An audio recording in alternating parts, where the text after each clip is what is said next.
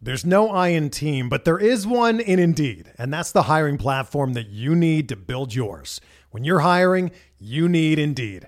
Instead of spending hours on multiple job sites searching for candidates with the right skills, Indeed's a powerful hiring platform that can help you do it all.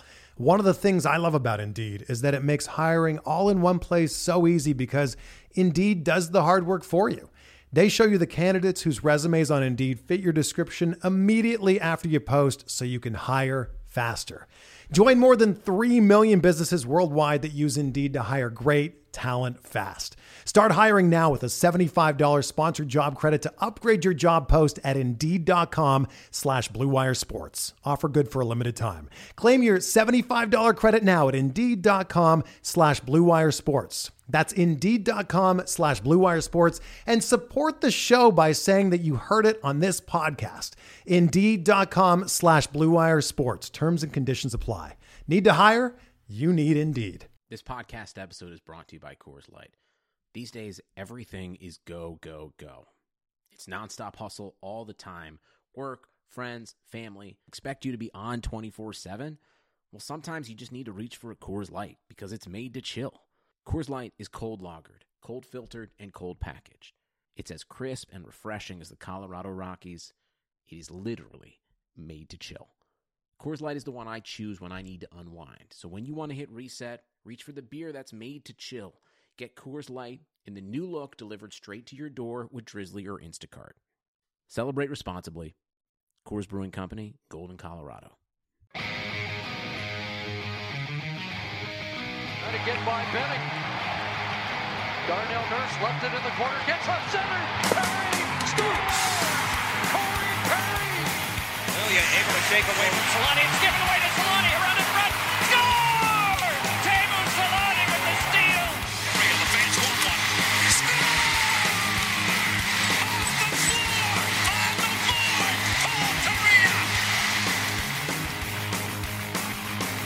Hey everybody, welcome. It's another episode of the Forever Mighty podcast. It's Patrick and Eddie on the mics tonight. What's up, Ed? How's uh, cold ass Canada, my friend? Extra cold today. We got hit with the snowstorm, of course. Oh, finally. So the commute home was was uh, fun. oh, fine, did, did was- your uh, your sled dogs make it back okay? They didn't have to you have to stop anywhere, and you guys are good. Well, I, I was at work all day, and the snowstorm hit where I live, and then it made its way all the way to where I work, just for my commute home. so I had snow the whole way. nice, That was man. fun. No, it's just Yeah. uh, we don't have any snow here in California during the winter, so I mean it's pretty pretty You got pretty some normal of it stuff. when you came up to Toronto, right? You didn't get a lot of it. Actually, you got pretty good weather. It was like we were in a we were in a in, in Aurora, Ontario, in Canada, so that did have snow Yeah. for sure. Yeah, yeah, but then when you came into the city, I think it was like it wasn't snowing, but it I was think snow it was above ground. zero. It was like at least five. It wasn't too bad. There was Yeah. snow piles. You guys Yeah. were playing the snow in, in basically spring weather. Yeah, pretty much. All right. Well, what do we got? We got two games. Yeah, man, we got Nashville and the Columbus Blue Jackets. Uh, some All Star news to talk about. Uh, some returning all time fan favorites coming back to Anaheim tomorrow night when Dallas comes to town.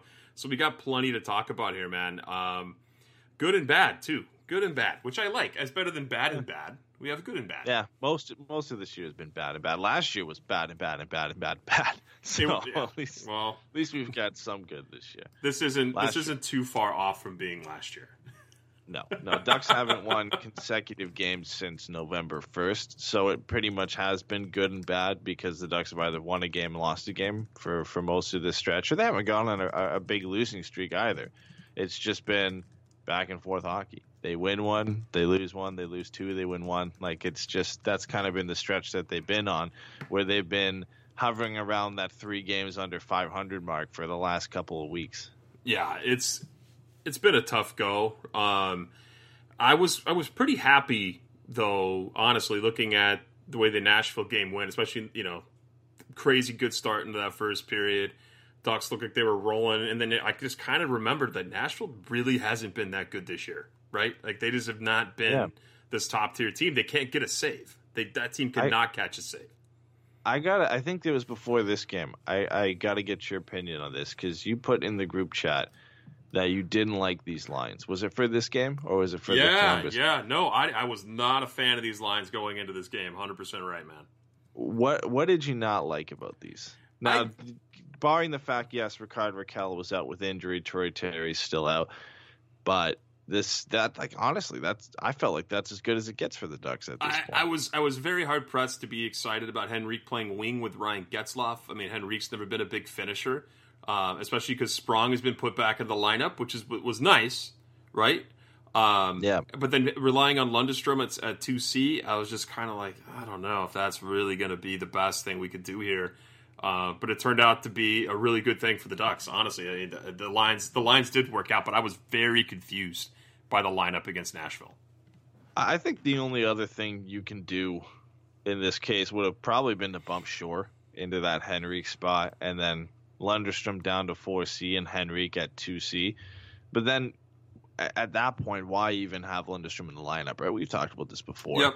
If you're going to bring the kid up and play him 4C between Nic Deslauriers and, and Carter Rowney, there, there's no point in having the kid up at all. So give him a shot between Silfverberg, who's the Ducks' best player this year, and then just throw Comtois on there because it honestly felt like they just they needed a, they needed a guy to put on that spot uh, on left wing. But I, I didn't hate him. Uh, it was the, the the healthiest the Ducks forward group has been in a while. And you know Henrique's been at, at Getzlaf's wing for a little bit here. Uh, earlier in the season, he got put there as well. And and honestly, I was just kind of happy to see Daniel Sprong get first line minutes again. Yeah, it's it's been a long time coming. We, I remember we talked about this towards more the beginning of the season about you know how long is it going to be before we see Daniel Sprong come into the lineup, and we're like, ah, well, if the kids start playing bad, maybe I think we said something like 10, 15 games. I mean, Yeah, it took it took a while. forty-one games for Daniel Sprong and to get an opportunity. playing pretty decent too in, in San Diego as well. Not not great, but not bad. And uh, then it took an article talking about how he was frustrated, and then he got called up. About I think it was about five days after that article came out, uh, and he this was his best game of the year. I think he's only played three or four games this year, so not uh, not a big sample size to draw from. But he looked good. He had that uh, redirect on the rebound in front of the net, and then he picked up an assist in this game too and that's what you want. I mean, you got to put Daniel Sprong in a position to succeed, and you got to play him with Ryan Getzlaf or, or Adam Henrique if he's at center. I don't think playing him with Sam Steele, or Isaac Lundstrom in this game would have been beneficial. You got to put him with the captain if you want him to succeed. There are certain players, and the Ducks have had many of these guys before, Pontus Aberg, among others. Where you need to put them with Ryan Getzlaf to succeed. That's just the case. Look at other teams you've done this. Look at uh, Chris Kunitz with Sidney Crosby or Bryan Rust with Sidney Crosby. Early on, Jake Guentzel with Sidney Crosby, and, and and you see it across the league where, you know, Connor McDavid's playing with James Neal and Zack Kassian. Sometimes these guys just get thrown with Ryan Getzlaf, and sometimes it works and sometimes it doesn't. But in, in this case, I think Daniel Sprong is the guy you need to have with Ryan Getzlaf if Sprong's going to be in the lineup. And they keep talking about on social media, writers are keep saying, you know, that the Ducks are talking about how they want Sprong to play. They wanted to work on both his defensive game as well as his offensive game. And it, I, I don't think every guy needs to be a defensive forward. I, I just, I don't, I'm not a huge have fan of that notion, right? Like, I don't have a problem if Sprong just plays wing and, and rips pucks all day. Like, that's what he's there for. Who else in the Ducks lineup is is not a is a liability in their own end? Uh, you know, Zach Jakob Silfverberg's one of the best two way guys in the game. We've already talked about Isaac Lindstrom being uh, kind of well beyond his years in, in Mhm. terms of his defensive responsibility and his defensive acumen and what he can do. Um, same kind of goes for, for Sam Steele and Ondrej Kase as well, being reliable players in their own end, and, and definitely Carter Rowney uh, is defensively responsible. I mean, you could argue maybe Maxime Comtois a bit, but at least he engages physically and he's not a liability in his own end. So it's not like the Ducks have three or four of those guys in their lineup. Like if you have one, you can get by with one. If you're playing him on the first line, you're essentially sheltering his minutes with Ryan Getzlaf. You're fine. You're fine because you've got Adam Henrique, you've got Ryan Getzlaf, who are going to be defensively responsible. It's okay to have that one guy. I mean, look, look at the Leafs. You and me were talking about uh, Auston Matthews before we started the podcast. The Leafs have a, a system where they play one winger just high. And that's all he does. He just plays high up in the zone. And and they just try and wear down teams and, and get these quick rushes and quick exits out of the zone to this high winger. And that, it's Mitch Marner, who's usually the guy who's there. Sometimes it's Auston Matthews, but most of the time it's Mitch Marner. And some teams just have that guy. And I'm not saying Daniel Sprong is Mitch Marner, but you have that guy. You have that guy who's his pure pure reason he's in the top six and in the lineup is to be that one winger who his only focus is offense. Well, he And- can wheel and he can shoot the puck. I mean, that's and you get the guy. You get Yeah. the guy. The you know the feed breaking out of that zone, um, and with full speed. I mean, you kind of want to play a guy like him that way, and I think it's not a bad idea. And the Ducks have kind of utilized Ondrej Kase that way, right? He'll play a little high and try to sneak a pass going into the neutral zone a lot too. Uh, and when you have a guy who can feed you like Ryan Getzlaf can, I think that's important to have that type of player. I think you're totally right. Yeah, you, need a couple of those guys, and I think Ondrej Kase is more than responsible enough in his own end. But if you're gonna use him in a certain way to kind of boast his offensive um, his offensive abilities, then I I think that's a good thing for Kase. And we kind of saw that in the game against Columbus, where Kase got two goals and looked a little bit like his own his old self, and was utilized more in an offensive role where he got placed on a line where he was going to succeed back with with Sam Steele uh, and Max Jones, and was given a little bit more offensive freedom. It felt like in that game. So hopefully. It's the start of, of something for Ondrej Kase where he gets going because he was a guy we expected to have a huge year this year, not just us. Uh, I mean, uh, I, I think it was Ian Tulloch with the Athletic. I might be getting the person wrong here, but at the beginning of the year, put out the top potential breakout candidates for the upcoming season, and Ondrej Well- Kase was at the top of his list. Well, dude, that line of Steele, Kase, and Jones the last two games literally chewed up the competition and spit them out. They dominated five on five, dominated the shot share. I don't care if you look at the analytics or not. If you watch those last two games, every time those guys were on the ice they, and they had the puck, they were dangerous. They didn't let they didn't let anyone in the zone to do anything. Um, very dominant play by that line with Steele, Jones, and Kase, and that's not to take anything away from the Getzlaf line, especially in the Nashville game. Uh, not as dominant against Columbus, but uh, but dude, those two lines looked very very good.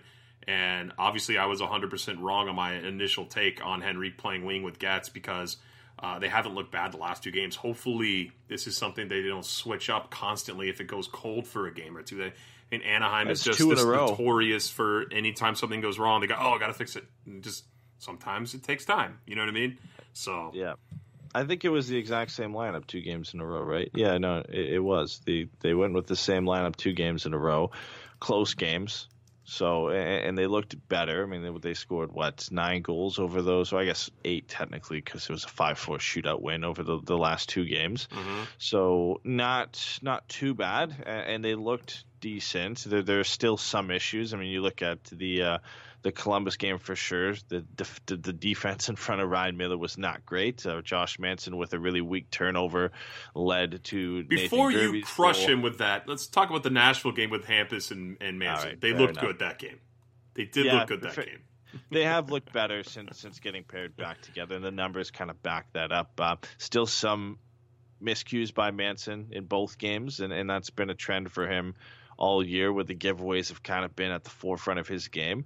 But uh, analytically, we're used to these guys doing well. And, and, and playing well is, is that shutdown top pairing unit where they get they play the hard minutes and, and they do well. So hopefully this is kind of the start of that because the Ducks need these guys to be at the top of their game and be back to what they were a couple years ago. Because you know surprisingly the pairing behind them and Fowler and Gudbranson has been one of the Ducks' better pairings. I don't know how, but it has been. And, and the other surprising pairing was the one we saw at the beginning of the season with Fowler and Del Zotto. So Fowler this year just seems to be whoever he's with. It, it, it seems to be working for that duo. But uh, if the Ducks are going to be successful this year, the, they need Lindholm and Manson to do well. Not Fowler and Gudbranson should not be your best pairing. They need to have more games like the Nashville game. Uh, they played very well. They let in a goal, uh, five on five, but I mean, honestly, they were dominant for most of that game. Lindholm has looked a lot better in these past two games. Um, everyone has a bad shift. Manson still is a little shaky, though. I mean, he we had a great game against Nashville for the most part, and then last night kind of had like a middling game. You're right. I mean, it's hard to hard to say where everyone feels about where everyone is feeling about Josh Manson, right? We talked about that when we were talking about who they could trade and where they would want to trade and how strange it is to even talk about it, considering how much we relied upon him in previous years. Um, Getzlaf's clutch, though, man. How about that against Nashville? Three assists and then the uh, the shootout winner. I mean, Yeah, him and Fowler both had three playing point very, very well. Getzlaf keeping up. I mean, Stevens said you're not going to get the 70 to 90 point guy, right? I think that was Stevens in one of his articles or tweets. Um, It's not happening anymore. but you don't need that, right? He, he's a different kind of player now, and he's he's aged into where he's going to be the effective, probably 50 point guy. No big deal. That's that's as No, long as you're getting 50 points out of Getzlaf at his age right now and where he's playing. That's a great season. Yeah, and, and he's still reliable in the other facets of the game defensively. He's a reliable face-off guy. He's over 50% this year, so he's still getting it done in other areas of the game. And then uh, intangibles, I know we we kind of hate these, but leadership ability and his presence on the ice and in the locker room, you, you can't you can't buy that. So he's still going to be an effective player even if he's not putting up 60 70 points. It's just the ducks don't have anybody to replace that offense right now. So that you know you're seeing them struggle because nobody else can do that. I do have to mention i did make a mistake with the lineups for the columbus game. Uh, brett pointed it out. Comtois was actually scratched for the columbus game because rickard rakell came back from injury. Uh, and Yep. took his spot uh, on the wing with lindstrom and silfverberg. So i had to had to point that out there No, uh, yeah, you were wrong there. But I mean, uh, that wasn't a bad line either. They didn't play too bad. Real, before we get to the game last night, Elliott Teaford reported on Monday. Very interesting. It got a lot of Ducks fans all like all perky here. But uh, Patrick Eaves on the bench talking to Daryl Sutter during practice. Uh, Terry and Rakell were skating again with Sherwood. It's been eight, only eight games since Terry fractured the bone below his knee, and he's already skating in great three sign. weeks in a 10 game or it was supposed to be a 10 week prognosis for him to come back and he's apparently been cleared, Cleared to, to play play. after three weeks. Now a lot of people are chalking this up to wow it's a magical recovery. He, he's way ahead of schedule. This had to be misdiagnosed. There is no way this guy's back in three weeks on a 10 week prognosis if they didn't misdiagnose this or, or kind of misread how bad the fracture was because there's no way you, you just heal seven weeks ahead of schedule. Uh, it's, can't see it's it. pretty pretty insane. Maybe I'm- I'm maybe the break doctor, wasn't as clean as they thought it was, or maybe it wasn't as bad as they thought it was. I don't know. I, I just can't see it. Again, I'm not a doctor, so I'm probably fucking wrong, but I just it just does not seem plausible that they got it completely right in terms of how long he was supposed to be out. You know, maybe it was more of a, a five to six week thing, and he, you know, he healed in three weeks, so that's still sooner than it than you you know what was expected. But I can't see him being seven weeks ahead of schedule and being 100 percent ready to play. So it had to be, you know, probably a, a little bit more of a minor fracture rather than anything. Yeah, or maybe But just make a Brett's saying- crack, or I don't know. I don't know what you even call it. Brett's saying it's the new magical healer from Toronto. He's finally paying dividends for bringing him in. was, was he? He's got a magic wand. He, he's was he from Hogwarts? is he sitting in the back He doesn't of the prevent dressing room? injuries. He doesn't prevent injuries. He just gets Ducks players back faster than ever. Oh, before we it. move on from the Nashville game, we can't move on without talking about Gibby save in overtime. Oh, that is dude. when I first saw the replay of it, I thought it was in. Like when I, when I first saw the save, actually, then I saw the replay. They did the overhead. I thought it was in. I'm like, they're gonna call it back. They're gonna call that back. No, okay. I, I was. I thought you were gonna bring up what a lot of people were saying. They were discrediting Gibby because it actually is Rocco Grimaldi who stops that puck from going in. I mean, John sure. Gibson makes the initial unreal save, but then it hits Rocco Grimaldi's stick when he's pulling his stick back out of the net. Are they really? po- Oh, come on. All right, fine. See, I thought you were gonna say that. I I was, no, I'm not. Uh, I'm not against Gibby, dude. I hate goaltenders. it's an unreal save, no matter what. He's. I mean, that's that's about as athletic as it gets, and we all know Gibby can do that, and he's done it many times. So that was a game saver for sure. And then Glutch, uh, get, get Clutch, Jesus Christ, gets his clutch in the shootout winner. Uh, he scored, and who else scored in the shootout? Was it Kase? I can't Oh man. I have to go back and look. I know Getz got the winner. I don't remember the shootout. I'm not a huge fan of him. Yeah, I, yeah, I, I tuned. I think I tuned out in the shootout. I just kind of checked back and saw who won. I hate the shootout so much now. It's just not interesting anymore. Let's make a note here. Everyone's talking in, in chat about ketchup and whether they like it or not. Save that for our Patreon show. We got to discuss that with you and Jay. Don't bring it up anymore. We're not going to talk about what it's great for, what you hate it for, but we'll definitely talk because different Where things did in Canada people from? use it for. I saw ketchup, but it, did this start with a ketchup bottle Solani? comment, yeah, it was it was like someone like oh like ketchup, you know, starting to score. So that they're uh, let's not talk about too much. We'll talk about it on Patreon this weekend. All right. Uh, okay, good news, like you said. Terry back somehow. Rakell back, which is great. Uh, who else? Derek Grant is, is nearing return. Korbinian Holzer Richie, was ready, but they just didn't play him, thank God. So everybody is back. Who else is still out now, other than those guys? Is anybody else still on the IR other than Kessler and Eaves? I think that's Um, everybody. I think that's it.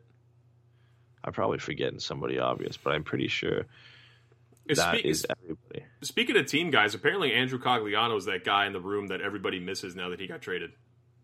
Everyone loved that guy. Apparently, hilarious. Uh, you know, are you surprised? big big room guy. So You knew he was. I mean, just you could kind of tell he was a room guy. I'm not super surprised that everybody loved him. Oh, Nick Ritchie. Nick Ritchie is out. Jimmy and uh, Shane brought that up. thanks, dude. I feel bad to get Nick Ritchie because I'm usually a big supporter of Nick Ritchie, but apparently he's getting close to coming back. But th- this is the closest the Ducks have been to 100% healthy in a long time because pretty much everybody's back now except for Nick Ritchie and then the, the obvious two who are on the LTIR right now or should be on the LTIR. That's it though. Uh, That's not not terrible. well, You're getting healthy. Damn it! I'm forget. This is how much I'm out of the loop. I keep forgetting. Jakob Silfverberg is now injured. Hold on, we were gonna get to that. We were gonna get to well, that. I've He's- he's- spoiled it, so it's it's too late. Let's He's get to it then. Okay, yeah. Apparently he took an elbow. Apparently he took an elbow in the corner within like the first five minutes of him playing. That playing, nobody 'cause- saw, or people saw, but there's no video. I looked. I know. I Unless- looked on Twitter too. Unless you want to go back it. and watch the game. He got injured. He has an upper body injury. Took an elbow apparently in the corner. Played just under five minutes in that game. Didn't return. No update from Dallas Eakins today. Uh, so he could be day to day. Could be week to week. He could be out for the rest of the season. Good. knows. Playing the Stars tomorrow. Hopefully not. Because if he's out, there's no All Star game for for Jakob Silfverberg, which would be supremely disappointing for him. Uh, and then the Ducks would have to send somebody else, Would not, which oh, is obviously won't. the big thing. It's going to be Cam thing is- Fowler. It's going to be C4. The big thing for me is if he's hurt long term, the Ducks can't trade him at the deadline. Wait, can they I send Cam Fowler? The way the rosters are Yeah. constructed now, can they send him if they're going to have too many defensemen or too many forwards? No, no, they can send him because there's only one. There's only one defenseman going right now. It's Drew Doughty. True. That's it. I don't know the how they think is going to go because the Forwards Ah. three up, They don't care anymore. Brett says the player was falling and Sylvie kind of ran into his elbow. Not good. No. Uh, Well, either, he's all right. either way, man. Like hopefully he's okay. yeah. uh, because he's been the Ducks' best player. But I still think, and I got I've been getting flamed on this for Twitter on Twitter uh, to say that the Ducks should trade him because the, his is at the highest it is, and I mean more so by Anybody listen to our show? The hundreds of people who listen to our podcast, they all know that. How come they're not? You, you should be getting a lot of people hating you on it, but I think the majority of the truth is there's a lot of people who think like us, right? I mean, that's Yeah. trade these guys who aren't going to be. Listen, here I- I don't hate competitive. I don't want to trade not him at all. I hate him. I want to trade him because he's worth a lot right now, and he won't. That's the highest his value is going to be. I got more hate though from Pens fans thinking that the Ducks could get Calen Addison and a first for Silfverberg and something else, because the the World Juniors apparently mean everything. Oh, please. Because Calen Addison had nine points on a stacked Canadian power play on the World Juniors, he's all of a sudden worth the moon. And Jakob Silfverberg on a pace for 30 goals uh, at lockdown for the next five years is apparently worth nothing to Pens fans. So they can have fun with a Jeff Carter rental or something like that Oh, instead. please. Spent like the Pens haven't been in the past used to getting rid of their top prospects. How many prospects have they actually kept in the last 10 years? Uh, Like Jake Guentzel? Is that it? And he wasn't even a top prospect. He just kind of came out of nowhere. Yeah, I don't know. Shoot, that's a that's a great point. I know Montreal's traded like all of their last eight. Well, Pittsburgh's like the they're like the perennial people, the perennial team to trade their first round pick and any of their top prospects. They barely ever keep any of them, and then they just get these guys from like random places, like John Marino. I don't like know a the hell that football quarterback. Yeah, it's He's his son. Stan Marino's kid. like he's a football. uh, He's a he's a right shot defenseman for them this year. Came out of nowhere and is actually playing like decent hockey. The Pens just find these guys in like dumpsters, and in like beer leagues, and bring them in, and all of a sudden they're just NHL players. It's awesome. And they can just trade away their prospects and picks because they'll just find these guys wherever. Well, circling it back, I don't want to get too much into the Silfverberg trade talk, just because we've we've More of the that. story is Silfverberg's hurt, and I'm upset. You were very upset. Let's So- talk about Daniel Sprong Yeah, because he's producing. Didn't get any points in this game, but nonetheless, he's producing. Should the Ducks keep him in the top six? Do, and does he stay in the top six? Because he kind of like hit out after he he got the goal and the assist. Be like, see, this is what you're missing. This is what I was talking about. I said, you play me in the top six, I'm going to put up points. And then he didn't didn't put any points up in the Columbus game. Okay, but, but let's look at that too. Getzlaf and Henrique, uh, that line, I want. I think they were, they did score, but it was Getzlaf on a weird play, right? It, it, it- Yeah. yeah. So shot from Del Zotto Getzlaf, tipped it in front of the net. right. So uh, that's they were mostly bottled up by by Seth Jones and Werenski. And uh, Jones last night had like a three minute and thirty seven second shift in the third period. That guy never got off the ice. It felt like um, that guy's a beast.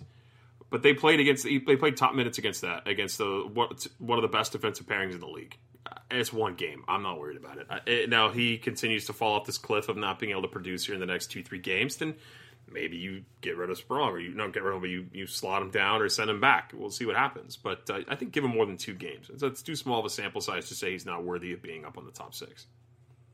This was a disappointing loss, though.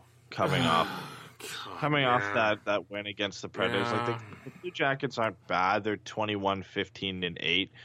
Who's their they're- goalie? they're- Yeah, the, the Korpisalo was an All Star, got hurt, and now they have Elvis Mer Merzlikins, yeah, Latvian goaltender, who's not uh, to be to his credit, he hasn't been awful this year, and is uh, you know five of his last, or at least before he came into the game against Anaheim, three of his last four starts have been very very good, and he kind of got not lit up against San Jose because he still played pretty well, but he's he's been on a tear lately, so. I got to give him some credit for that, and the Ducks peppered him with 40 shots yep. and he made 37 saves. So he, he had a good performance, but you know, some of the, the efforts on, on the Columbus's goal Columbus goals weren't that great. Like I mentioned, kind of grilled Josh Manson for on the Nathan Gerbe goal, I believe it was. He just kind of threw it up the boards on a backhand soft pass. It hit a Columbus player's stick and uh, went right to I think it was uh, Pierre Luc Dubois who centered for Nathan Gerbe, who Yep. Hampus Lindholm just somehow could not muscle a five foot three child from in front of the net. yeah, dude, my kid's my kid's five foot, almost five foot one, so barely bigger than my daughter, Yeah. who's eleven. And Gerbe gets uh, gets the goal on that one, and then uh, I feel like I'm mixing up the goals here, I, and I think on uh, the the first Zach Werenski goal, the Ducks had about three or four chances to clear the puck out. and Oh, They're just really please. soft efforts. That was one of Uh, the worst zone times that I've seen in a. There was just uh, no Not in a while, but in that game for sure. Yeah, no urgency to get the puck out, and, and it ends up cycling around to Werenski, who just blasts the puck by Ryan Miller. Nothing you can do there. Who was already gets- wiped out on the play before? He was already wiped Yeah. out. Had to try to push off him his right to get back to his left, and just you know was already being wired to the top shelf. Uh, on a team with a decent amount of weapons, right now Zach Werenski is the last guy you want to give the puck. He's got seven goals in his last five games. How is this guy? He's leading the Blue Jackets in goals as a defenseman. He's got 15, which is just ridiculous. But yeah, th- th- this effort in this game defensively was kind of a mishap. A lot of things going wrong for the Ducks, but we're we're we're kind of used to that this year in terms of of just some very bad turnovers. The whole trend of the last podcast we did on Wednesday was how bad the Ducks were over the last four games in, in terms of turnovers. And we had that ugly 5 2 loss to the Las Vegas Golden Knights where four of the goals were just completely horrible turnovers. Like just egregious turnovers. Like that, it led to John Gibson just completely. I was going to say throwing his team under the bus, but not really, just speaking the truth Mhm. on how bad the Ducks were in their effort in front of him. And it's not really getting better. Like every game, there's a few bad turnovers, and once they start leading to goals, like you, th- this, this was supposed to be an area the Ducks were at least going to be decent in, and Yeah. goal scoring was supposed to be the issue. But like with everybody back healthy now from the blue line, they're still having issues.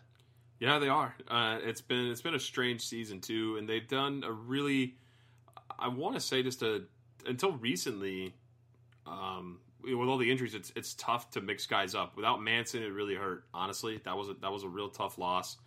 Uh, when he was gone for 20 games because he kind of cycling through guys who are playing in the AHL, being called up all the time. So maybe now with Manson back, um, Fowler and Goody have been good, which is crazy. So we'll see if, if, if Manson and Lindholm can return to I don't know ninety percent of what they were, eighty percent of what they were a few seasons ago, and then you got nothing to worry about. You have your you have your top four, then you don't really have to worry about that bottom pair so much. We talk about that all the time. It's hard Yeah. to have a real strong third pair defense um, anyway, unless you were in Nashville from like three years ago, three years ago, four years ago. Yeah, maybe we should have banked on Fowler and Gooley being a, a long term thing when we traded. It uh, really seemed like it into last year, man. yeah, well, when we kind of kind of went and ran with that and hoped it'd be a thing, and it, it didn't turn out to, to work too well this year. Gooley has not been not been good, hasn't looked NHL ready this year, and that's why he spent some time down in San Diego. Surprisingly enough, Cam Fowler still found success this year with Erik Gudbranson and Michael Del Zotto, and and we talked about that in the last show too. It, it's it seems to be not so much who Cam Fowler is paired with, just the way he's been deployed this year, primarily in the offensive zone, which obviously is a huge testament to his success this year and just being allowed to kind of have the freedom to do whatever he wants offensively, and, and paired with two guys who have no problem just sitting back and watching them go. Yeah. And, and Del Zotto and Erik Gudbranson, I, I believe the other uh, player he's been paired with the most this year after them is Brendan Guhle, but Brendan Guhle's been up and down. So it, it, it really, it really is. You know, it, I guess the narrative in the past was Fowler hasn't been successful because he's paired with shit defensemen like Bieksa and Lovejoy and Boschman at times. Maybe it was wrong. Maybe it's just Brandy Carlyle just did not know how to get the best out of Cam Fowler. And Dallas Eakins' offensive high flying style just fits Cam Fowler's game. I mean that that seems like it's more truthful. I mean, the, would you not expect a game where it's end to end and it's high event hockey to fit Cam Fowler's style? That's that's the way you would kind of expect him to to excel in, right? Kind of figured that's why they brought him and drafted him in the first place. They expected that kind of game out of Cam Fowler, right? I, I agree, and he's one. And he's one of, if not the best skater on the Ducks. Uh, why not utilize that? It, it's very interesting. Very interesting how things have changed for Cam Fowler, but yet the defensive side of the game hasn't gotten exponentially better under Eakins as we thought it was going to after Randy Carlyle. It is better. Uh, goaltending behind them isn't is not that great. I think we're No, but Ryan Miller last night got hung out to dry, right? He did, and, And and he, he think- really did. I think the thing to, to say is the Ducks, in terms of allowing quality shots and shot attempts against their defense, is better this year, but the turnovers are still bad. Mhm. Th- th- that's something that really hasn't changed. But th- their their just organization in front of their goaltenders this year is better, but it, it's not great. It's just not infinitely better. But we, we talked about how their numbers defensively are a little bit better this year than they were last year, and it was just completely horrendous last year. Uh, the effort they were putting in front of their goaltenders, and now it, it's almost just as bad because it's it's bad turnovers, and it's it's a big it's like seven games in a row now, if not more. But seven games after Christmas, or six or seven games after Christmas now, that it's been bad turnover over bad turnover, and they're leading to goals. That's that's the the, the harsh thing about this is is they're directly leading to goals, if not multiple goals, in each of these games. I mean, so what do you do to fix it? That, that's that's the that's the million dollar question, right? You don't have Branson and Del Zotto as part of both part of your your top six defense. And and then Jacob Larsson to some extent as well. I mean, not even to some I extent. don't know, He's man. not been Larsson's good. not been good. He's not Larsson been- has not been good. Uh, outside your top three, these are your options. You've got Gudbranson, Del Zotto, uh, Jacob Larsson, and Korbinian Holzer. That's not good enough. Like that, No. it's just not good enough. You you expect to maybe have one of those guys in in a good defensive setup. You know, I think Lindholm, Manson, and Fowler can be part of, of a really good six six guy six man back end.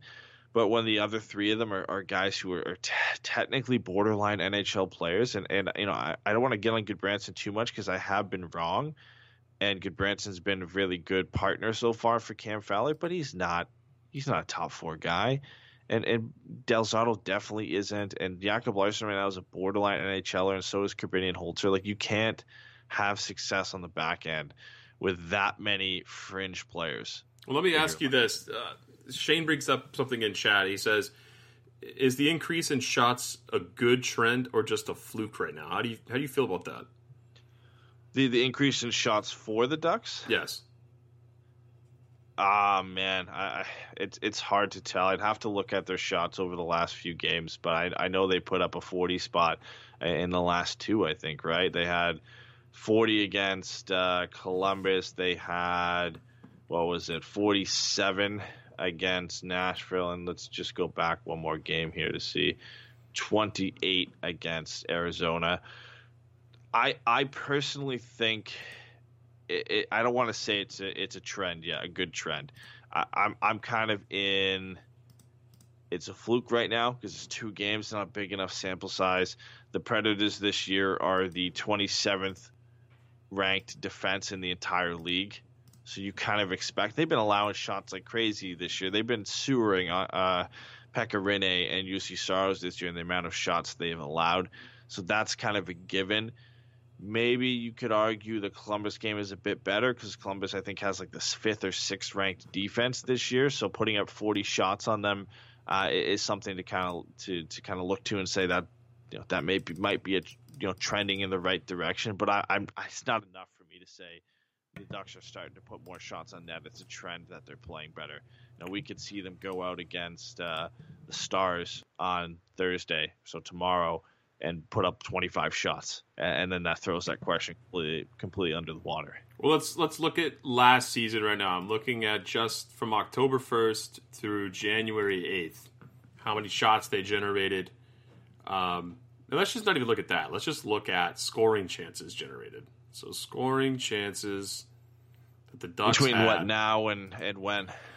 So I'm looking at last season first, 2018, 2019, October 1st to January 8th. The Ducks ranked 26th in the NHL with 849 scoring chances for and 1,049 against. Now, if you look at this season, so they were 26th. Now we look at this season, and what is this season? Well, that's a five on five, Tim. I'm doing the power play stuff. Five on five makes That's more right, sense from looking five. at this. Yeah. Scoring chances for this season, the Ducks are 15th, uh, 905 chances. So doing 50 better this year. Scoring chances, that's a lot. Yeah, it, it's better. It's not infinitely better. And they've, it's not and they've astronomically better. It's less than a thousand, 929 chances against rather than a thousand forty nine. It- It's basically, but if you break it down like this, it's basically one more scoring chance per game. A little bit more than that. Yep, It's not it's not significant. that much better. It's slightly better. And and again, how many of those are high danger scoring chances, right? How if that's a, a And you're getting into minutia there, though, right? You're getting into the into the yeah, but, but that's that. that's where you would want to to look and say if the high danger scoring chances are are a lot more, so then the Ducks are, are doing things a little bit better there. And, and I'd have to think it, it's probably around the same. It's probably a, a nominal increase from last year. I can't- I three hundred and can't- this year for thirteenth best in the NHL. That's surprising. Thirteenth best. Very half. They surprising. can't- They can't finish. They're That's the shooting. big uh, I mean, they're shooting at under eight percent. They're I mean, they're shooting at seven point seven two percent right now. Oh, a league average is nine percent, is it not? Eight or nine percent. So Yeah. I mean, some of the best teams, Capital, are shooting at almost ten percent. Same with Tampa, but that's expected. yeah, So yeah, it's close, but it's it's definitely not where the Ducks want to be, right? I mean, we need to see some significant movement in, in goal scoring. If they if they start scoring goals, and it's the dumbest, most cliche thing to ever say, I sound like Jim Fox. if But you, you're going to win games. goals, they're going to win games. yeah, and they and they yeah. haven't found a way to do that. That's been the biggest problem for the last two seasons. They can't find goal scoring. They just they can't do it. They're relying on these kids right now, and uh, people are getting very impatient. Like I saw a thing on Twitter that people are like, "Oh hell no, I don't want them to tank. I want them to." Uh, you know, find their identity this year and, and turn things around. It's like, uh, do you really think that's going to happen? One, It's a it's a decade of winning, and and now uh, some people getting their first taste of losing, and and that's not. You know, th- that's not a slight against any fans. It's, it's difficult. It, it is. Yes. It, it's really difficult to go from a decade of winning, albeit still disappointment, not winning Stanley Cup, but to go from that and deep runs in the playoffs and, and you know Pacific Division titles, uh, and multiple Pacific Division titles in a row, and then to go to you know bottom of the league, bottom of the Western Conference for now, uh, you know second straight season. it's tough, and I, I can get it. I completely I completely sympathize with some people just not wanting that and, and not being, you know, on board with that, especially when you don't kind of you don't subscribe yourself to, to what goes on behind the scenes and how this could benefit the Ducks, and you, you don't really have that want to to kind of go that deep in into the storyline and, and into the development of, of which you know the direction the Ducks are going in you know, not everybody wants to get no, not everybody wants to start a Ducks podcast and talk about the Ducks twenty four seven and get really deep into the issues, right? Some, it, it's true though. Some people true. casually want to follow the team, which yeah. is there's nothing wrong with that. And, and, losing is a bit harder. I thought you were going to get to the insanity the part of it of last season, where we did post game shows almost yeah. every game last year, and it was like, what do we do? We're on a I try game losing streak. What do we do? I, mean, I try and black some of that out because that was just ridiculous last year. But uh, they were. 20, let's get to a 20, question. Yeah, twenty third in high danger scoring chances last year at the same time. So okay, so they're better, better, better this year, just not scoring. Uh, Northcott twenty two in our chat. We kind of talked about this before, but he said if Gibby was playing the same level as last year, would be a we would we be a playoff team right now? Ooh, that's a good question. So how much would Gibby be moving the needle? Let's say he added. Let's say We're Gibby added. Wins. Yeah, let's say he added like five war. wins. We're basically talking about war right now, are Yeah. we not? Yeah, we are. Essentially, We wins are. above That's- replacement. Yep. So I think he has four or five wins. Anything more than that is like elite level. Um, you know, kind of impact. Where, would you go? Did you go to Evolving Wild to look at that right now? I'm not actually going and looking at war. I mean, it'd be interesting to see what Gibby's war was last year before the fall off, right? Yes. Uh, around the January February mark. Um, but uh, man, I, I just I playoff team is a stretch. Like, what is what is eight to ten more points do for the Ducks right now? Um, Probably puts put 'em in um, the playoff spot. Let's you give them ten points. It puts them at uh, forty nine points. So the audio it puts them puts them just uh, outside the playoffs. Forty nine points, Yeah. just outside.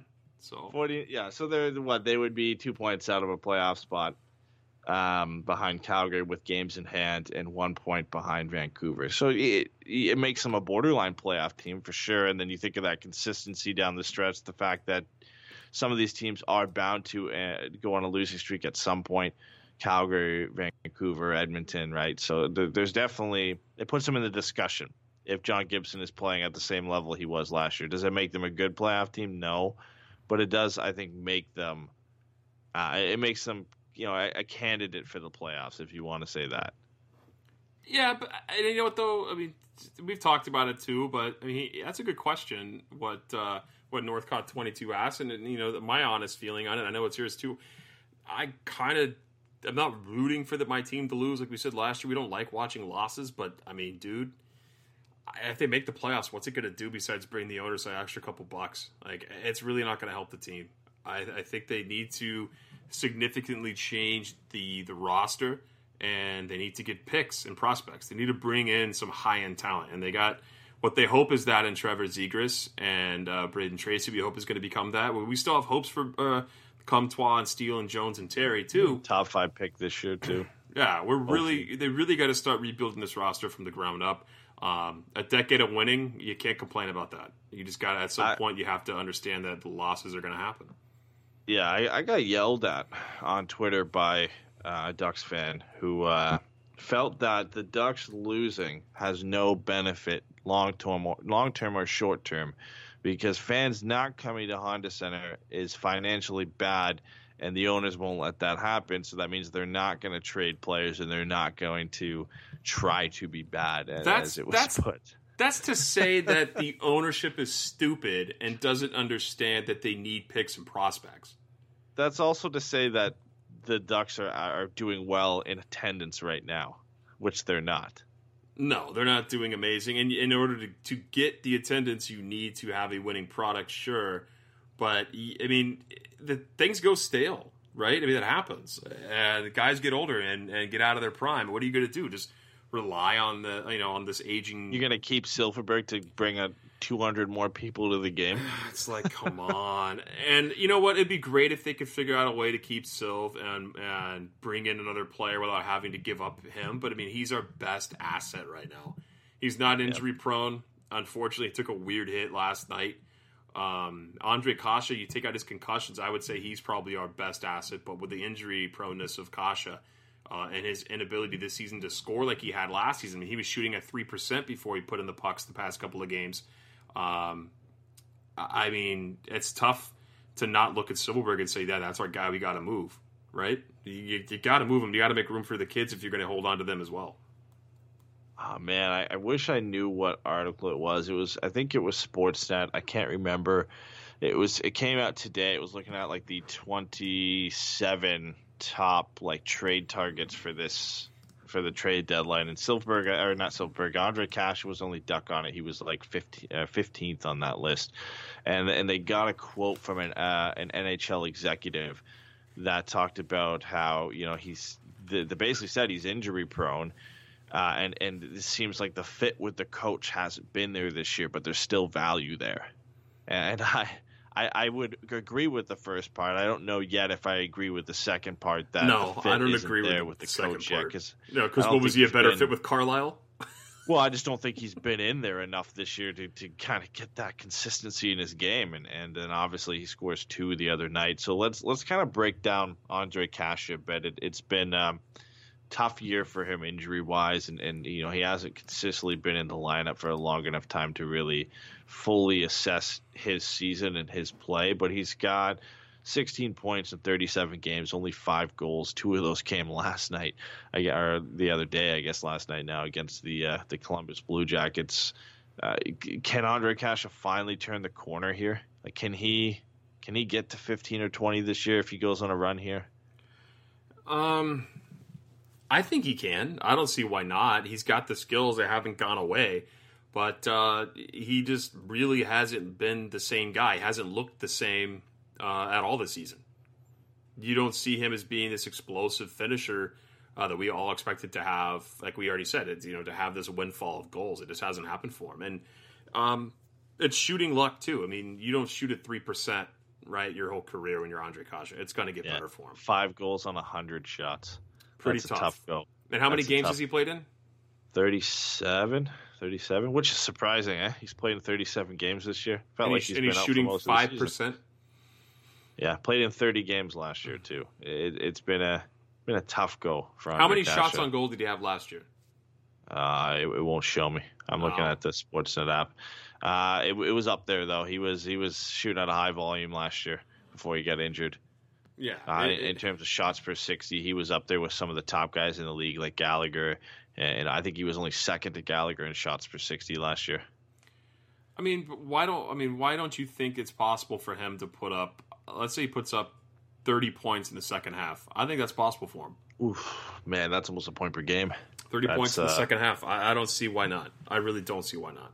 I mean, I could I could see it. I'd be more apt to say 10 goals, 10 assists, you know, so, so 20 points second 20, half? 20, 20 to 25 points. I'd be more comfortable saying that. I think 30 is tough because the way Ondrej Kase puts up points, it's usually primarily goals. Yeah. So you're, you're looking at 15 goals in the second half. Maybe 15 to 20 goals in the second half. That's uh, that's that's that's, that's some high hopes. Second half for anybody. No, right? that's very true. So, uh, I mean, I would love to. I would love to see him get back on track. I, I just don't know uh, if we're going to see it. Let's let's get into some of the other stuff we have here because we're going to run out of time before we even get into the rest of it. Um, Eric Stephens put out his grades, mid-season grades for the Ducks. Uh, let's let's kind of go over his rankings and, and see if we agree with it. You guys can chime in in the chat too. Let's, let's go pretty quick then. Let's just go yeah. like thumbs up, thumbs down on some of these, or you say yeah. agree, disagree, or what you would give here. We won't go players, in, in deep on everybody. Yeah, players here listed in alphabetical order. Maxime Comtois got a C. And Comtois right now, nine points, four goals in 26 games. Uh, I'm pretty disappointed in the kid, but he's also a kid. So I think so, I think a C. Thumbs C up, minus. thumb down, and and what? Yeah, what grade you're going to give him? C, so C, C minus. minus. You think? Yeah, I, you, yeah. Can't, you can't be too hard on him.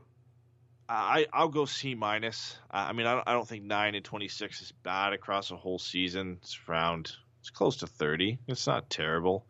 It, it's a little bit less than you, you, kind of expected this year, but I think C minus is fair. I think anything above a C, uh, is a bit tough. Uh, next up, Michael Del Zotto. He gave him a B minus slash C plus. Eight points for Del Zotto in 29 games. Only, and he's a plus two. It, it hasn't been horrible for I, Del Zotto. I want to say that I have to agree with Stephens here. I mean, I know that Fowler's a big deal uh, when it comes to this ranking for Del Zotto, but dude, it, it's it's nice to see uh, not a boat anchor with Fowler and Fowler able to thrive. So I think I could go with I could agree with Stephens here. C plus. Yeah, I, I- I think C plus. I, I like C plus better than B minus. I'm not ready to put him in that B territory No. yet. Um, this one is interesting. He gave Nic Deslauriers a B, and uh, Nic Deslauriers has five points in 31 games. I think it all depends on how much you value fighting. Nic Deslauriers has the most fights to anybody in the league with nine this year. Uh, that depends on how much you value that. But a B, give him a B, I don't have a problem with Nic Deslauriers. I haven't seen him really. dude. But a B Be B awful. for five points and one I, goal. I don't think it's just points though. Like you look the way he's evaluating these guys. He's he's evaluating everything about him, and you know he he said that a big part of it is the way that the, his teammates view him in the locker room and the way he's able to protect guys and keep guys honest. And that's a real thing in the NHL, man. It is as much as we shit on it. It's a real thing.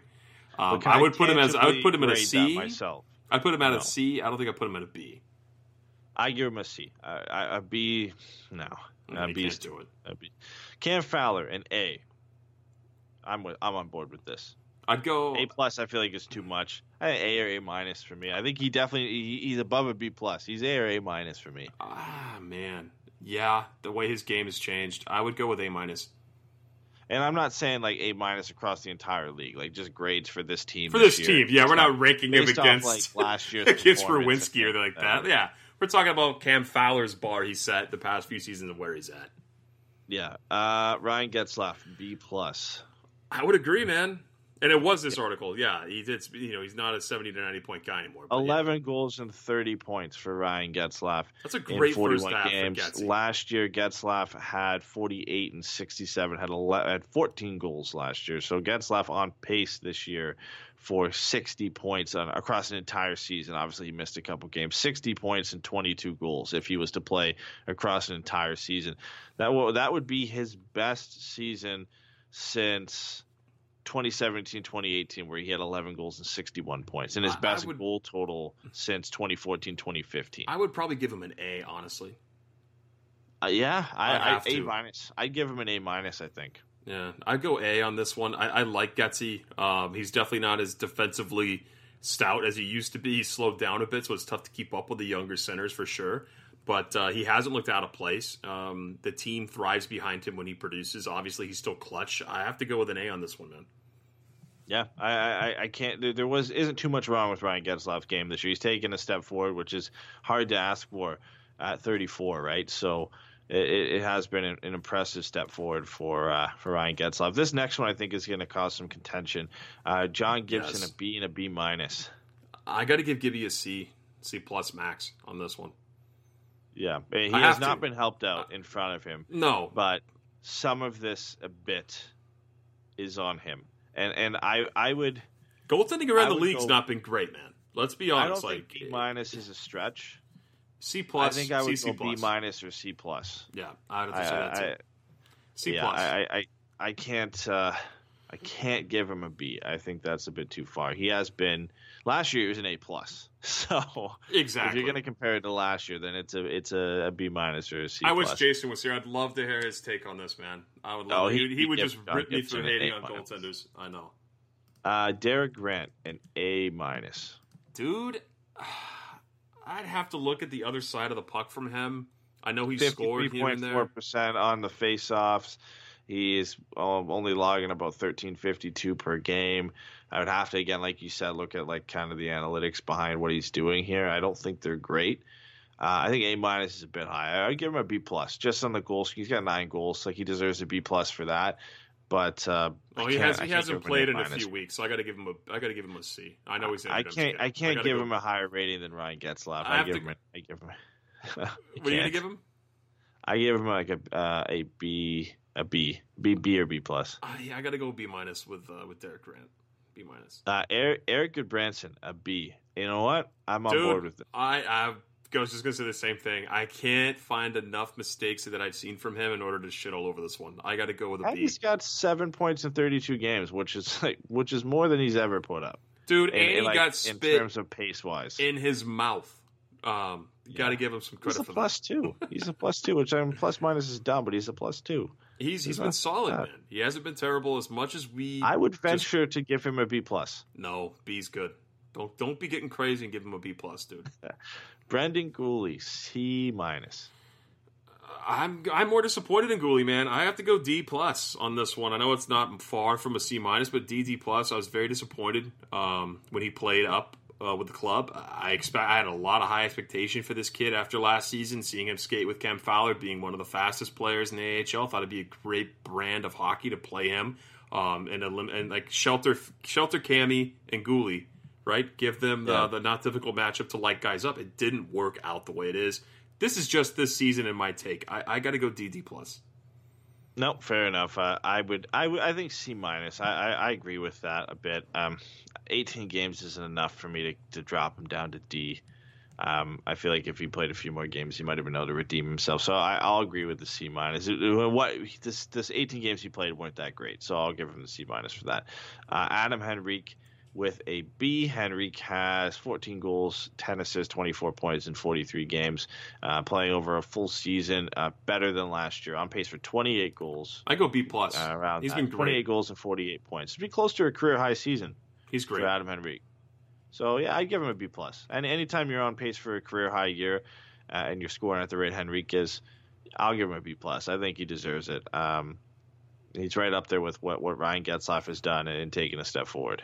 Mhm. Uh, Holzer Holzer, time. a C. I will give him a big D plus. Yeah, I have to go with D also, man. Uh, I I would go with D. He's been very shaky every time he's on the ice. No explanation either. Holzer No. has not been that, and he's been paired with Jacob Larsson. So we got to go. These good. you got to get going a little faster because we have Yeah. quite a few players left. Max Jones a C, uh, six points over 32 games. I am going to give Max Jones a C minus. I'm going to stay with a C. Um, I know that I'm partial to this guy. I think he's a good player. Um, he's been utilized in different areas of the game. He's played physical. He's always hounding the puck. And uh, dude, I, it's hard to give him anything lower than what Stephens already did. I think C's a solid one. Just uh, not the same as last year. I would have given him a C plus, uh, B minus last year, and uh, the off the puck hasn't been as good as it was last year. So I, I give him a, I give him a C minus. Uh, Andre. Cashy give a C minus, a D plus. D plus. Uh, I would, I'm with Stephens. I would there. have to, I would have to agree with him because it just has not been a good year for Ondrej Kase offensively. We, we, he's there for scoring goals, and maybe it is horrible shooting, like, like, uh, like Eric Stephens has, has said here, but man, you, you just can't justify anything higher than that right now. Jacob Uh, Larsson, your boy, D your plus, favorite player on uh, the team, man. I would venture to give him a D minus, verging on an F. I've been Wow. disappointed in Jacob Larsson this He year. has He's not, not been good. been good. He's in any aspect good. of the game, he has not been good this year. Um, I yeah, I would I would argue he has been the the worst dog this year. I thought you were going to give him an F plus. I, I was always my favorite when people got an F plus in school. It's like you failed, but almost not. Yeah, it's just been mistakes, and the you know, the offense was never there, but it's not there at all, and and you know, just not not been a great season for Miller Larsson. I think D plus is generous for him. All right, what we got next? Uh, here? Lindholm, Lindholm B, A B plus. minus. I, A plus. We got to go A plus with Lindy here. No, come on, but like to be fair, Lindholm does have 17 points this year, which is which is on pace on across a full season, a career high for him. Um, so I'll, I mean, I'll take it. The goals aren't there, I'm, which I'm is a bit giving. I'm disappointing. giving. but- I'm giving Hampy a B. Um, I'll, I'll stick with the B minus. I think there are some things I haven't liked this year, but I still think he's he's generally been pretty good for the Ducks. Uh, Let's skip to Manson. Yeah, Manson. We got Manson, and the only other one we'll cover, or I guess, we'll, well, let's just say we, We know Silfverberg's few. an A plus. Yeah. An A plus. We know that. Uh, Rowney, I don't care. Ritchie, not played enough games. So Manson gave a D. I would full heartedly agree with that. Wholeheartedly agree with that. I think Manson deserves a D, maybe a D minus. Yeah, I got to go D minus, man. I'm very, very unimpressed with this game. I know he um, had a had a knee injury this year. He was out for 20, uh, 20 games, but uh, just not been the same guy since his 30 was it 37 point season two years ago. Yep. Even Steven says it in his article. He hasn't been the same, man. And I agree. This is a, spot on um, analysis from Stephens. I love I love the fact he writes the Athletic gets to do stuff like Yeah, this. Yeah, he's he's been pretty close on all of these. I mean, Rickard Rakell, he have a B minus. I'd agree with that. I think he's been good. He's better than last year, but not better than two. Not really even close to two years ago. So I, I think B minus is fair for them. I don't think he's a C. So I, I think th- B minus is fair. What about Miller? Miller's a curious one. I mean, he's got a sub 900 save percentage, but I don't think it's all his fault. I think No, the he- Ducks have just played awful. Yeah, he's, he gets the second of back to backs a lot too as well. So uh, it, it's a bit tough. Uh, last one of the players, two of the players I want to get to. Sam Steele C minus, Troy Terry C. I would flip that. I would give Sam Steele actually a C plus and Troy Terry a C minus. I, I've liked Sam Steele better than Troy Terry this year. I don't know Me how too. Troy Terry. I agree with I you don't on know that. how Troy Terry gets a higher rating than Sam Steele at all. I, I, don't. I don't get it. I'm with you on But- that, man. Sam Steele has a, like a 54% face-off percentage this year, which is surprising for a guy who I thought at one point wasn't going to be a center in the NHL. So that just on that basis, I think uh, I'm a bit more surprised in, in Sam Steele. Well, he Uh, also la- grades the coaching here real quick, and so That's the last one I wanted to get into was coaching. He gave Okay. Dallas Eakins a B. I would year. agree with that, except we never really got into the uh, the offside goal challenge um, from the Columbus game. It's so hard to judge the coach I- this year, man. I know, because the team is so bad, mm-hmm. and I generally like Dallas Eakins' style. So I would I would have to agree. I just I can't judge it that well this year. Like you know what you know what I'm saying. Like the the special teams have been all over the place. Has gotten better, and we know bad goaltending is a reason the Ducks are so bad this year in terms of where they're positioned. We think they could be a better team if they had somewhat of the goaltending they had last year. Goal scoring is still an issue, but that's not really Dallas Eakins' fault. No, Like he has, he's gotten the best out of the Ducks' best players that that were looking to improve last year. Like if we look at Fowler, Silfverberg, Rakell, Getzlaf, they all needed to take steps forward for what they did last year, and they are. He's getting the best out of the Ducks' best players, right? Yeah, and he's not getting. They're not getting saves like they were last year. And on top of that, it's, you got to look at roster construction. You got to look at Bob Murray um, and what the players he's bringing in, right? So yeah, it's not all Eakins' fault. I think Eakins' done a good job with what he's had. Okay, last two. Th- unless you have something, I got two things to end the show with here. No, go ahead. Let's Uh, bring them. Let's do it. Okay, we had somebody had asked earlier All Star jerseys. Oh, yes Jesus or no? Christ, Now, dude. I somebody brought. I hated it, but somebody brought something up to me that made me not. I still hate. Shut that, up. No, I don't care if it's a music note. appreciate- Stop. to no to appreciate the design that the five lines are like the whatever they're called on like uh, you know like a music sheet. Ah, it's bad, the- dude. the- I, I it still looks ugly, but there is some creativity behind the reasoning of it. I but they're still guess, ugly, and like the color, the color design. I would they would look better with black and white like last year. The logos instead of like this weird like Where's the All Star game this year? St. Louis. St. Louis. That's yeah. why they ha- that's why they have the the music note thing. it looks stupid. Um, I don't like them, but They're- it was split. It was kind of split. I think I think it was probably I'd have to go and count the responses to our post, but I think it was like 60-40 in terms of people who didn't like it and liked it. I, I could be way off on Ah, those numbers. dude, I don't get it. I saw some people who said they actually liked them. I don't That's- get it either. that's They bad. did. They're bad. Um, I wanted to talk about the Connor McDavid goal on Morgan Rielly because it was just disgusting. Oh, but of we'll course you got to bring that up. Yeah, we'll, We'll bring it save that time. for Pucks and Brews or Rant Show or something. Um, so the last thing I got, I want to get to is I have four scenarios. I guess eight, but in, in blocks of Oh, four. we didn't talk about Corey Perry and Andrew Cogliano getting their uh, tributes tomorrow. We'll, we'll talk about that because we have to talk about the upcoming games. So we'll, we'll we'll briefly talk about that. Uh, but first, I'm going to give you four. Oh Jesus, are we betting airline tickets on this? scenarios. No, no, we're not betting anything. I just want to know what you think is more likely, and, and it's it's all duck scenarios here. Okay, Uh, you haven't seen these because I put them in a different section I here. have not seen them. So, first one, what is more likely? The Ducks finish with more than 85 points this year, Ooh. or they win the draft lottery. So, right now, just so you have kind of a reference, They're at 39 points. the Ducks are on pace for, I think, if you don't count the last two games and just take it from the halfway mark, mark of the season, they're on pace for 74 points. So, They're I think it's better close to that. off. They're most likely going to get the highest odds to get the top draft pick for sure. well, they're not going to be higher than Detroit. Then, um, why is why are they? Oh, pick odds. Here we go. So their odds right now to get the number one overall pick are eight point five percent. Do you think they have a big, better than eight point five percent chance to have more than 85 points this year. I think they're going to be the second worst team in the NHL when it's all said and done. So do you think they have a 13.5% chance to get eight, 85 points this year, more than 85 points? They're not going to hit 85 points. They they have a better chance to win the draft lottery. All right, you're yeah. Well, our, our listeners, Ricky and, and Brett both said the same thing. Yeah. Uh, oh, did they? I, I would I would agree with you. 85 Perfect, points yeah. is a stretch for the Ducks this year. Uh, second one, Silfverberg scores 30, or the Ducks have more than three 20 goal scores by the end of the season. oh, Sylvie scores 30. You insane? I, I mean, you don't think Adam Henrique, who's at 14 already, could hit 20, and you don't think somebody else could, you know, Rickard Rakell could get hot or Getzlaf I hope they both happen, but it's not happening. Uh, Sylvie's going to hit 30 before we have three 20 goal scores, dude. You're putting a lot of faith in these guys.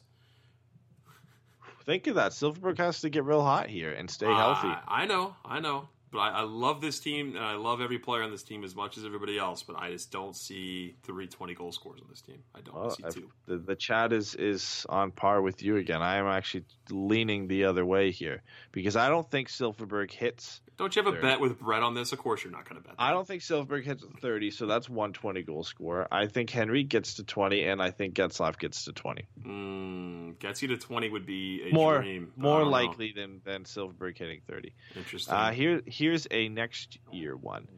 Trevor Zegras scores 50 plus points next year, or Daniel Sprong is on the opening day roster. That's a tough one. Well, because I would rather it be Zegras, but I think Sprong's No, but what's more roster. likely? That's the question. What's more likely, Sprong is on the opening day roster. You think so? Yes. All right. Well, and I'll, it's in Daniel Sprong's court now. See how he does for the rest of this the trial he gets Um, here. 50 points is a lot to ask from a rookie, but he's It is. really, really good. He's really, really good. I know. I think it's more likely, as much as I don't think it's going to happen, but I think it's more likely that Trevor Zegras scores 50 plus points because I don't think Daniel Sprong is on the opening day roster next year. I think he is. Uh, last one, and it's a this season question. Oh, wait a minute. Wait, wait, wait, wait, wait. Can I retract that? I'm going to flip that. I was on the. I'm, I'm going with Zegras hitting 50 points. What changed your mind? Um, because the way this team is moving around roster players and Sprong can't really hang right now when people um, are healthy. So when everyone's healthy, I don't see Sprong having a roster spot and potentially not playing next season with the Ducks. Right? Yeah. Isn't his contract over this summer? It is. He's an RFA. Yeah, I don't think he's coming back. Okay, last one, and then I, I forgot we still have fan questions too. we only have two, but last last question for this "What's more likely?" segment we have here. Ondrej Kase scores 20 goals this year, or Derek Grant scores 20 goals this year. Which is more likely? How many Grant does has Grant nine. have? Grant has nine, Derek and Grant Kase has nine, but what he's hurt. five? Derek Grant, uh, Kase has five, and there is there are 30. Is there a third option? No one's. Neither one of them. No, it's 20 what's more likely. What's yes, more likely? likely? neither one of them are getting Likely goals. Kase more than than Grant. Of course. You think it's more likely Kase gets 15 in the next 39 games than Derek Grant getting 11 in the next 39 games? absolutely? All right. I think, I mean, I'm on board with that too. but I Chat went against me on that one. I just brought our chat up. It's uh, Chell yeah, it's Grant and Grant. yeah, they're saying Grant and Grant. Um, okay, fan questions. We have two. We have to get to them because it's a shame if we miss them. Do it. Uh, what we got? Instagram, we had, last time I checked, one, still had one. Maverick underscore 87. Any big moves in the offseason? Oh boy, big moves this off season. Um, Trades, trades or free agency signing? Shoot, that's a really good question. I don't see. I say no. I I, I see. I some, say no in free agency, maybe a trade. I see a trade. If, If- the if tra- you if, there's no if there's no trade at the deadline, I see a trade in the offseason. there's a draft. uh, Okay, Bobby's going to do something at at uh, at both. He's going to trade somebody at, at the deadline, and he's going to trade somebody at the draft. That's where he's going to pick up his his. He does a lot of draft trading, right? More so doing anything at the deadline. The team's not competitive. Who's he going to bring in? He might just be selling at the deadline, which would be smart. Um, I do see Jakob Silfverberg being moved uh, at the at the uh, trade deadline. I do see that. I could definitely see that. I, it should happen. Um, I, I I don't think there's any big moves made, but I, I feel like if there's a trade, Uh, or if anything is more likely for a big move, it's a trade rather than a free agent signing. The Ducks aren't going to go big in free agency. They would likely be selling assets for draft picks at the draft rather than going and trying to get a big splash in free agency, which which they should be doing. They shouldn't be making any sort of splash in free agency this year because um, there aren't some enticing names like Tyson Barrie and guys that could actually help this Ducks team in terms of positional need. But you shouldn't be going out and getting Tyson Barrie and what it would cost you to get Tyson Barrie right? Or Alex Pietrangelo or whoever else. Now, if this was uh, the expansion draft here, it would be very very mm-hmm. interesting. It'd be it would be. Yeah, we're we're getting close. I can't handle another one right now, so we'll wait. uh, Duncan is our last question from Twitter. Uh, he said, uh, "Can you honestly say that Troy Terry has been better than Daniel Sprong? Specifically, looking at the body of work both of them have put out so far, do you think Daniel or Troy is better?" Oh boy, that's a really Troy Terry question. eight points in thirty three games. Daniel Sprong's only obviously played three, but over the fifty games that Daniel Sprong has played, he has fifteen goals and twenty one points. Over Troy Terry's 65 games in the last two seasons. He has seven goals and 21 points. I think potential wise, I know Sprong is still young. Same amount of points. More I, games for, for, for Troy Terry, though. I, I think Terry's the better player in the long run. I just that's just my feeling on it. One thing I think might surprise you: they are both the exact same age, twenty-two yeah, years. I knew that Sprong was young too. He's not some aged yeah. veteran that and maybe it's because he's also losing his hair, a la Mark Messier or Ryan Getzlaf. Yeah. So it kind of makes him look a little bit older than uh, than Troy Terry. But uh, man, honestly, to answer that question, I think Daniel Sprong has been better than Troy Terry. He has been better, but I think long term, you're gonna. I think Terry will be the better player. Maybe, yeah. Uh, I, I think right now Sprong over their tenures with this team, Sprong has been better. Um, I've never been as high on Troy Terry as others have been. I think he has the potential to be better than long term, but everybody forgets that Daniel Sprong was a second round pick and has produced at every level. I mean, he's torn up the AHL when he's been there.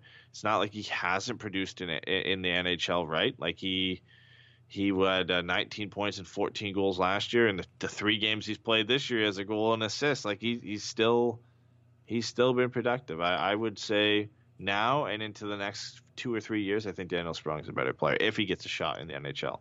Yeah. Um, mm. All right, wrapping up the show here. We'll be back on Sunday. Uh, the Ducks play Dallas tomorrow, so Cogs and Perry get their uh, what is it? Their celebration, their honoring, their video. Eve, yeah, per Perry's wish, he wanted to be honored despite not playing. So yeah, suspended but still getting the honor, which is nice which is no, nice for sure. to see. Uh, and then the Ducks take on the Blackhawks on Saturday. Your predictions: Do the Ducks win one, two, or none of these games? Oh, they're gonna, they're gonna. I hope they, I hope they do. But I uh, beat the Stars tomorrow. I don't think they will. The Stars are a really good team. Um, I think they beat the wheels off of Chicago on Saturday, though. Uh, I don't think they beat the wheels off of them. I think they. Do. I think they. I think they're going to come out they, and crush that stupid ass team. I hate Chicago as much as almost as much as I hate the Islanders. Yeah, I don't know. I would I would say Stars. I don't want to say no chance, but it's a tough game. That Dallas has kind of been on a roll lately. They've got two of the best goaltenders in the league right now. Um, man, Chicago is an interesting one because they're both bad.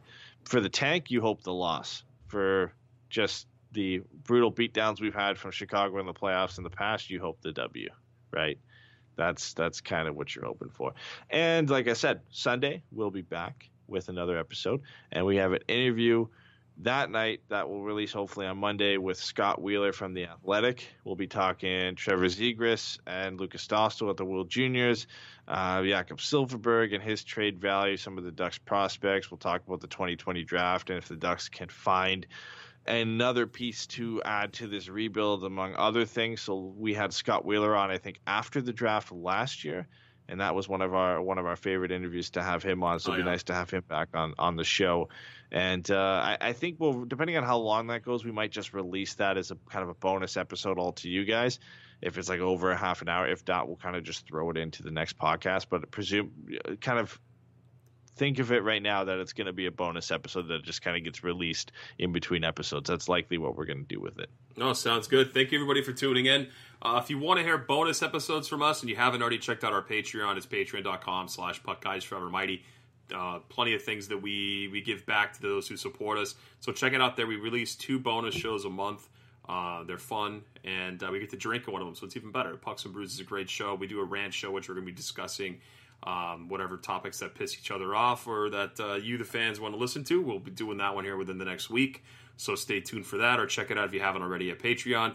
And um, there's I think Jay and I are planning a watch party. I'm not sure 100% what day it's going to be, but I think it's going to be early February. So be on the lookout for that on Twitter, and uh, we'll be talking to you guys soon. All right. Take care, guys.